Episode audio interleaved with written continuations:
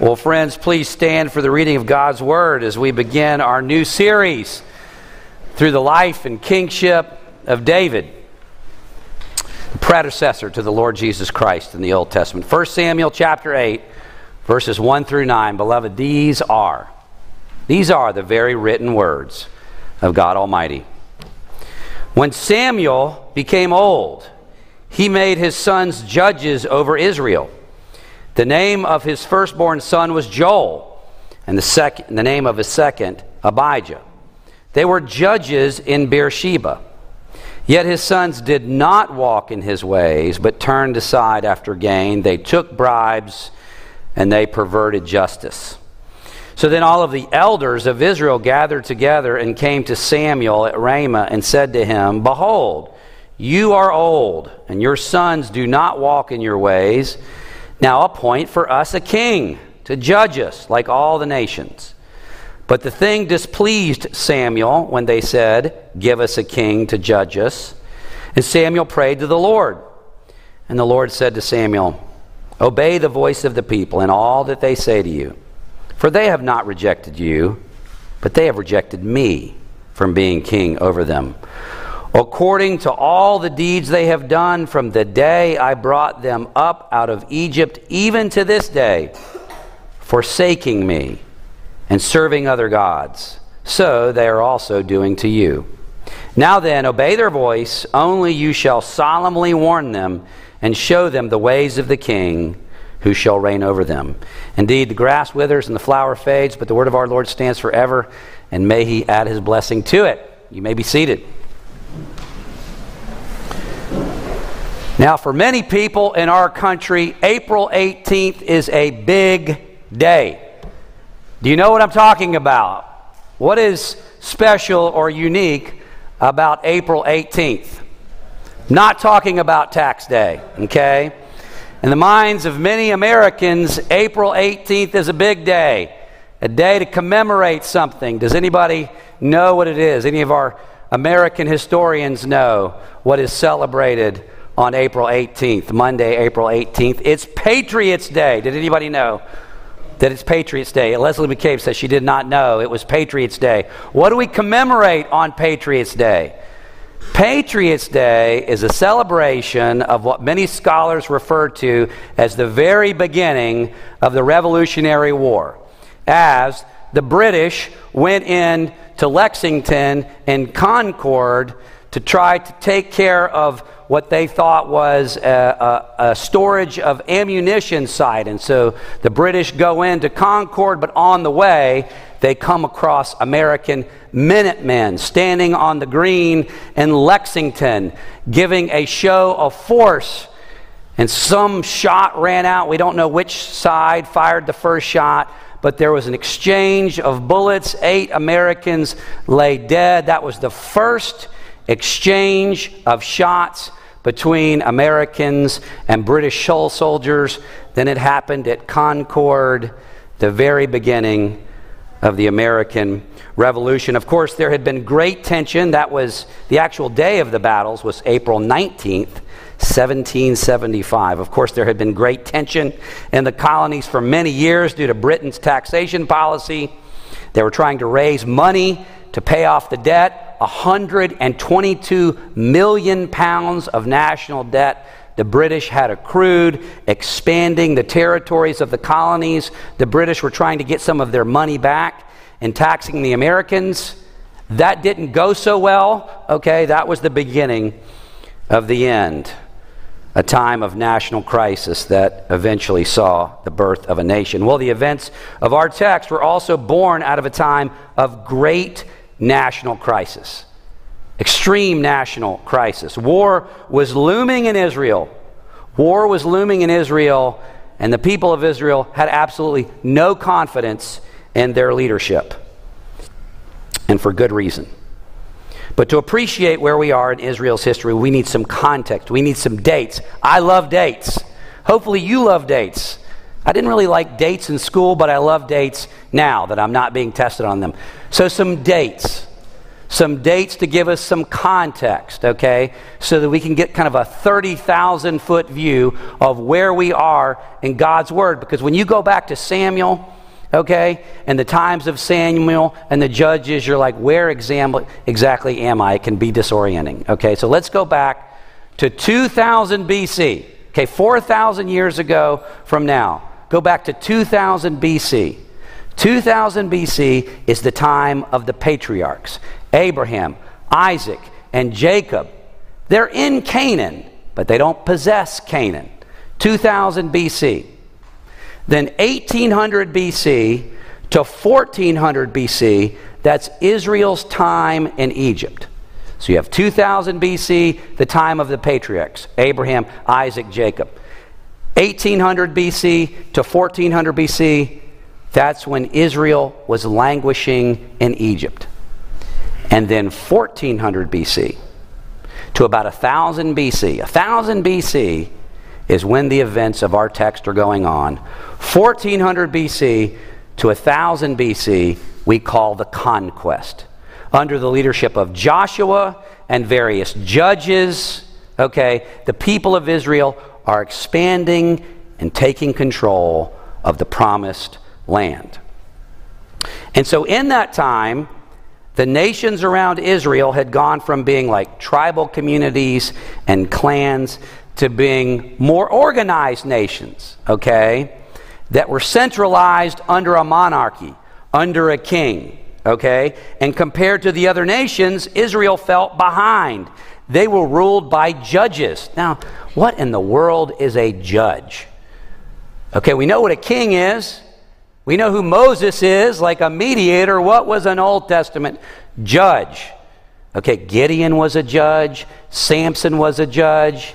We find out that Samuel in our text is the last, he and his sons are the last of the judges. Don't think of men or women in long black, you know, robes, um, kind of like, you know, um, uh, interpreting the law and enforcing the law. That's not what these judges did. Think of judges as like tribal chieftains, tribal leaders that God had raised up through Israel's history to help them at times of crisis. That's what an Old Testament judge was. Gideon was a judge. Samson was a judge. Okay? Samuel and his sons are the last of the judges, the last of the tribal chieftains in Israel. Okay? The nations around Israel, they are governed by kings. And to make matters worse, the last two judges appointed by Samuel were not good judges. Let's look at our text at how they're described.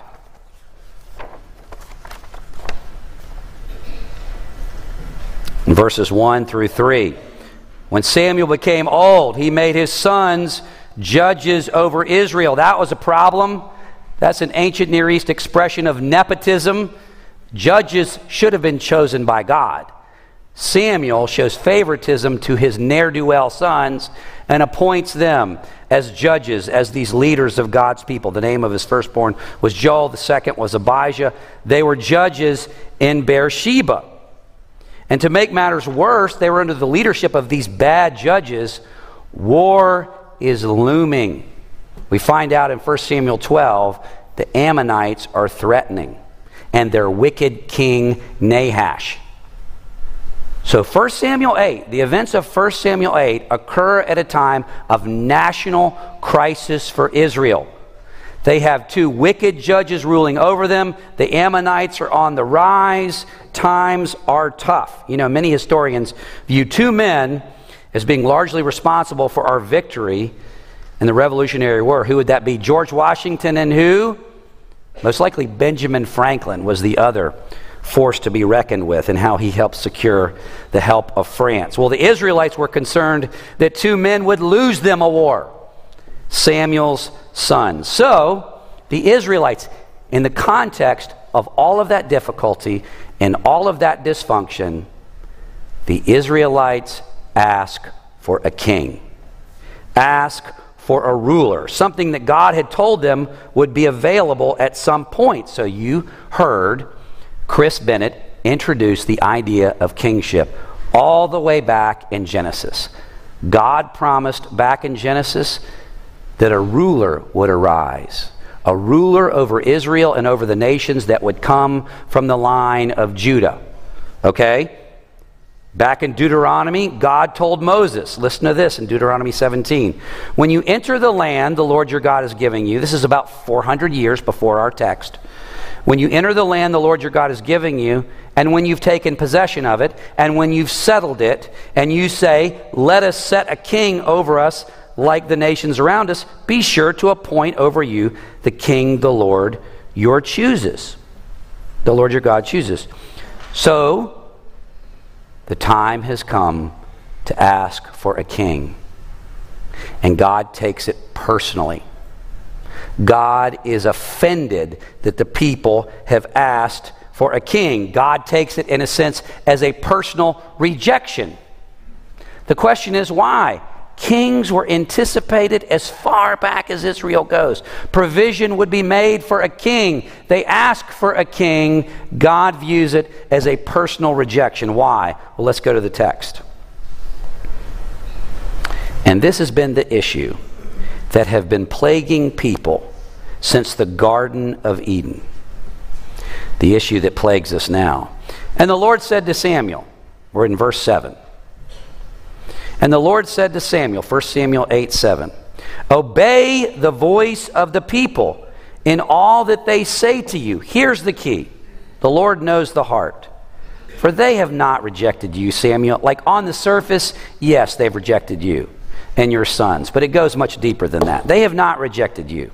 The problem is, they have rejected me from being king over them. Verse 8 according to all the deeds they have done. From the day I brought them up out of Egypt, even to this day, forsaking me and serving other gods, so they are also doing to you. So, Samuel, you're getting a little taste of the dynamic that I have endured from the moment I have brought these people out of Egypt. Verse 9 Now then, obey their voice only with this provision you shall solemnly warn them and show them the ways of the king who shall reign over them. In other words, Samuel, you better help them understand. Be careful what you ask for, you just might get it. Samuel, you know, before we do this, you better give them the buyer beware and let them know what's coming if they ask for a king. Because the kind of king they want, and this is a truism in the Christian life, the kind of king they want, the kind of authority that they're looking for, is not the kind of king and authority that they need. And that has been a problem with the human heart since the Garden of Genesis. The king we want, the ruler we want, is not the king that we need. That is a truism in the Christian life. The people thought they were rejecting Samuel and his immoral sons, but in fact, they were rejecting the Lord as they had for years. Okay, so what's the problem? Other than that, the problem is the people didn't even take the time to ask Samuel to inquire of the Lord what the Lord would have them to do next. Okay? What did the people say to Samuel? We like a king. The people did not say to Samuel, Go petition to the Lord, see if it's time for a king. Had the people done that and said, Samuel, inquire on our behalf, is it time for a king? I think it's likely the Lord would say, I will raise up for you some judges to help you because David is not ready yet. It's about 42 years from this passage until that little precious boy who had become the greatest king in Israel's history, was ready to assume the throne. David wasn't ready yet. It wasn't time for Israel yet. I have no doubt the Lord would have provided other judges and waited until David was ready, but they did not ask. Why didn't they go to the Lord, do you think? They didn't go to the Lord because they didn't have a relationship with the Lord. Their relationship with the Lord was one of like transaction. I ask you to do this for me, you do this for me, like you're here to provide for my needs. I want your stuff, but I don't really want you. The relationship they had with the Lord was transaction based, not personal, not trust based. It simply did not occur to them to ask Samuel to inquire of the Lord. It seemed obvious, and we are very similar. Your minister often presumes on God's kindness as I live my life. I am so convicted at how much I do not pray for in my life. Like, it is very convicting to me, very humbling to me. When Stephanie and I pray at night for spouses for our boys, I can't believe how infrequently we do it compared to how much we should do it. Why don't I pray for something that is that important with more regularity. Why don't I? Because I assume and presume on God's graciousness. I just assume that the Lord is going to provide for them humble, wonderful, lovely spouses who love Jesus. I presume on God's kindness, on His favor. The Lord wants us to pray for things to help us understand that we are totally dependent on Him for every blessing, and we are to be a praying people because in prayer with the Lord we foster relationship. These people didn't have a conception of a relationship with the Lord, it was transactional. It was quid pro quo. You do this for me, I do this for you. Beloved, I ask all of you the same question How often do we take time to pray? For key matters in our life and key matters in the lives of the people that we love. How often do we do that? How often do we earnestly plea for God's saving grace to come into the life of our unbelieving friends and family? How often do we pray for God's grace and mercy in the lives of our spouses? Question for our seniors today, class of 22. How often do you pray before your head hits the pillow at night? I ask this of my children. You know, rote prayers and scripted prayers are good. But, seniors, how often are you cultivating a relationship with the Lord Jesus via prayer? Where you talk to Him, confess your sins to Him, expressed your needs to Him, your fears to Him, your anxieties before Him. Prayer cultivates relationship. Our seniors, there is nothing more important than you can do in college is pray for the Lord Jesus to know you and draw near to you and sanctify you and change you and grow you. That is the most important thing you can do as a senior transitioning into college. Very convicting. Didn't even occur to the Israelites of Samuel's day to take this to the Lord because the answer seemed obvious to them. Oftentimes we don't pray because the answer just seems obvious to us or we presume on God's kindness. I promise you, I am the chief in terms of guilt over this. Very convicting. The God of the Bible is a jealous God, and that's a wonderful thing. Jesus Christ is jealous for your affections and mine. Jesus Christ is jealous for a relationship with you and with me, and that is a wonderful thing. It's for His glory, but it's also for our good because God designed us to live in relationship with Him. And the Lord knew that deeper than their rejection of Samuel, that this really, the end of the day, in the final analysis, this was a rejection of Him. What did the people want? The people wanted a king like the other nations. Okay? The people didn't want just a change in government. Okay? They didn't want a king just because the other nations had a king. The people wanted a king like the nations. What were the kings like in other nations? You know, they were, they were, they were selfish and, and self absorbed, and they loved to have themselves announced with pomp and circumstance and lead the people to victory and all those kinds of things. Those, that's, what like, that's what the kings of the other nations were like. People's request was incredibly superficial. Oh, those kings look wonderful. Those kings are glorious. Those kings have pomp and circumstance. Oh, we want one of those. That's what we want.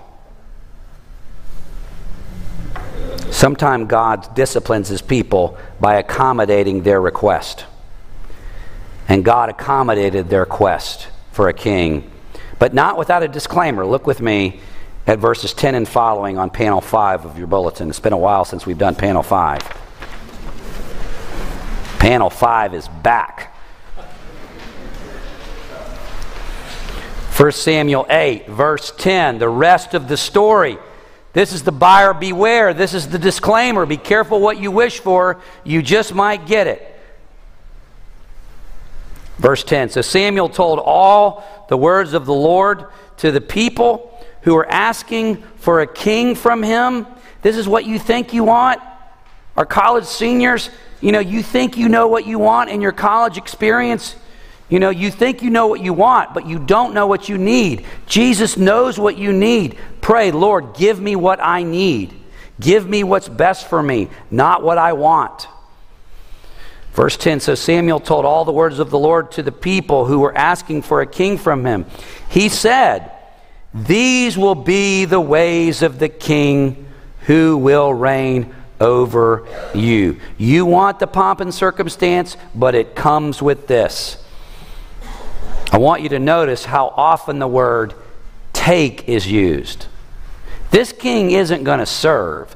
This king isn't going to give.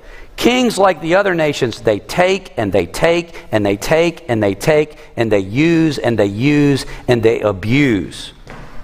That's what these kings do. Notice how often the verb take is used. He will take your sons and appoint them to his chariots and to be his horsemen and to run before his chariots. And he will appoint for himself commanders of thousands and commanders of fifties and some to plow his ground. Now, wait, how is this helping us? Oh, I'm sorry, it doesn't. And to plow his ground and to reap his harvest and to make his implements of war and to equip and the equipment of his chariots. He will take your daughters to be perfumers and cooks and bakers. He will take the best of your fields and vineyards and olive orchards and give them to his servants. He will take the tenth of your grain and of your vineyards and give it to his officers and his servants. And he will take your male servants and female servants and the best of your young men and your donkeys and put them to his work for his benefit. Verse 17, he will take a tenth of your flocks. And the next phrase says it all. Verse 17, he will take a tenth of your flocks, and you shall be his slaves. You have freedom in me and my rule, but you want to give that up to be enslaved by these kings of the other nations. And verse 18, and in that day you will cry out because of your king, whom you have chosen for yourselves.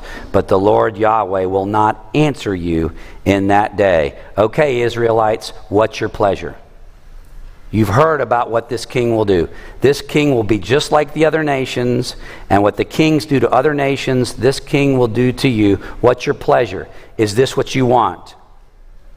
Okay, look at verse 19. This is a microcosm of our hearts, my friend. But the people, in light of all that, refused to obey the voice of Samuel, and they said, No, there shall be a king over us, that we also may be like the nations. And that our king, I mean, look how superficial this is, that our king may judge us and go out before us and, and fight our ba- battles, and he will look handsome and wonderful. Verse 21. And when Samuel heard all the words of the people, he repeated them in the ears of the Lord Lord, this is what they want. And the Lord said to Samuel, Obey their voice and make them a king. Samuel then said to the men of Israel, Go every man to his own city. The people wanted a king just like the other nations, and God gave them Saul. How did that work out? I can imagine in a therapy session, you know, that the Lord had with the people, kind of like Dr. Phil saying to them after Saul, How's it working for you? You know, that go well for you? Saul took and he took and he took and he took, and Saul was consumed with his glory at the expense of his people. And when that did not work out, God judged them and handed them over to themselves. Is that what he did? Is that what God did when it didn't work out with Saul? Did he just hand them over and write them off? Is that what he did? Oh no. In the face of asking for a king like the other nations, and when it blew up in their face, what did God do for the people? He gave them David, beloved, wonderful David, the king that would bring blessing and glory to the people, not perfect by any means, and in giving them David. Who was he really setting the stage to give them as king? They wanted a king like the other nations, and at the end of the day, when all is said and done, through David, who did God give to the people? He gave the son of David, the greater David the Lord Jesus Christ. Isn't it amazing how God accommodates us even in our sin, not giving us ultimately what we want, but giving us what we need? And giving us David, he was setting the stage for giving us Jesus. Not a king who came to be served, but a king who came to serve and give his life as a ransom for many. Every week, as we learn about David, and hear more about him. We're going to learn more about Jesus, the true King who provides for all of our needs. Beloved, I am excited for this new series. Pray with me.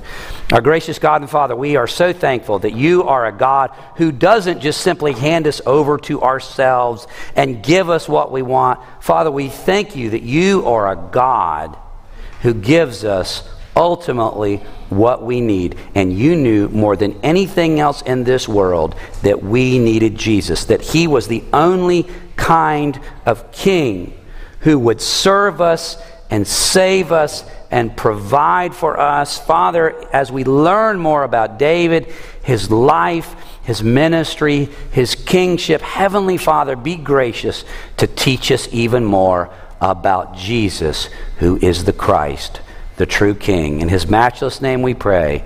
Amen and amen.